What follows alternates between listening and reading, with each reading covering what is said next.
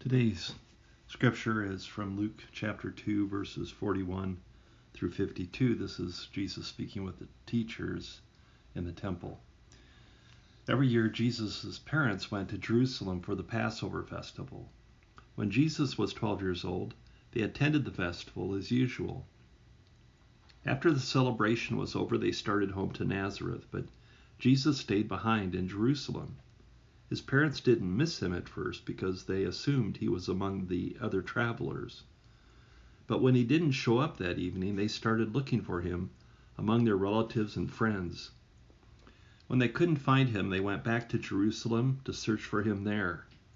Three days later, they finally discovered him in the temple, sitting among the religious teachers, listening to them and asking questions. And all who heard him were amazed at his understanding and his answers. His parents didn't know what to think. Son, his mother said to him, why have you done this to us? Your father and I have been frantic, searching for you everywhere. But why did you need to search? he asked. Didn't you know that I must be in my father's house? But they didn't understand what he meant. Then he returned to Nazareth with them and was obedient to them and his mother stored all these things in her heart.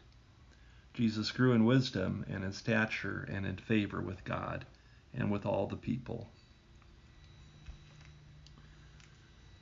After learning, um, I'm sorry, after leaving the Pentecost celebration in Jerusalem, this is when Jesus was 12 years old, his parents assumed he was with them with their relatives, the kinfolk, and, and all who were traveling with them.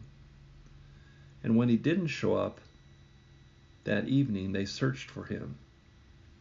And it was after three days that they finally found him in the temple, sitting among the teachers, asking them questions.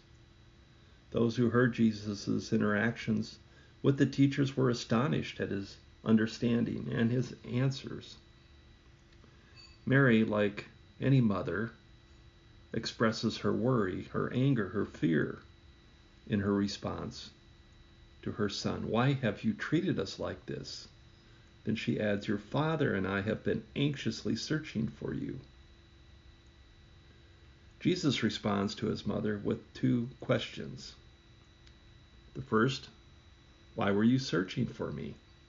The second, Didn't you know that I must be in my Father's house.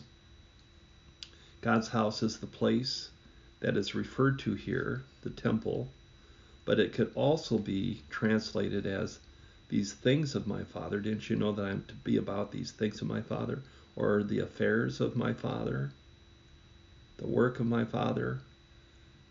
But it is in, intimated that it is a place and so this would be the place where that work is done, where those affairs are taken care of.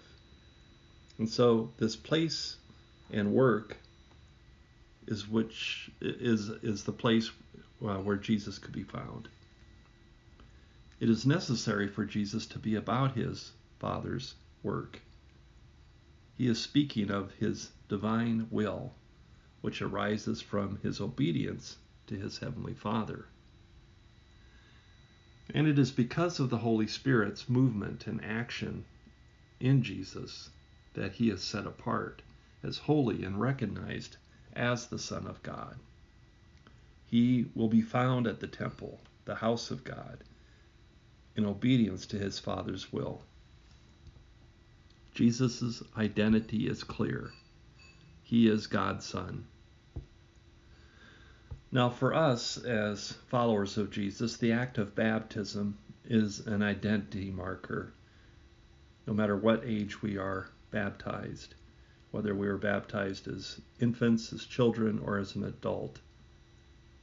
It takes your human identity and redirects it back to God. So now you are no longer a human. Um, your primary identity is not your human relationships, but your primary identity is now to God. So when I was thinking about this, I thought about when we baptize a child, we are in essence saying that this no this child no longer belongs to you parents as his primary relational identity. This child now primarily belongs to God.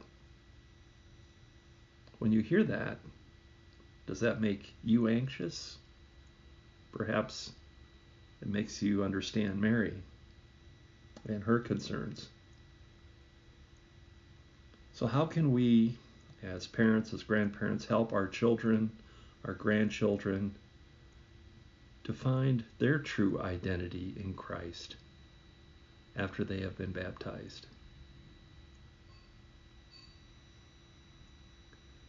We pray for your blessings upon your reflections and upon this day. God bless you.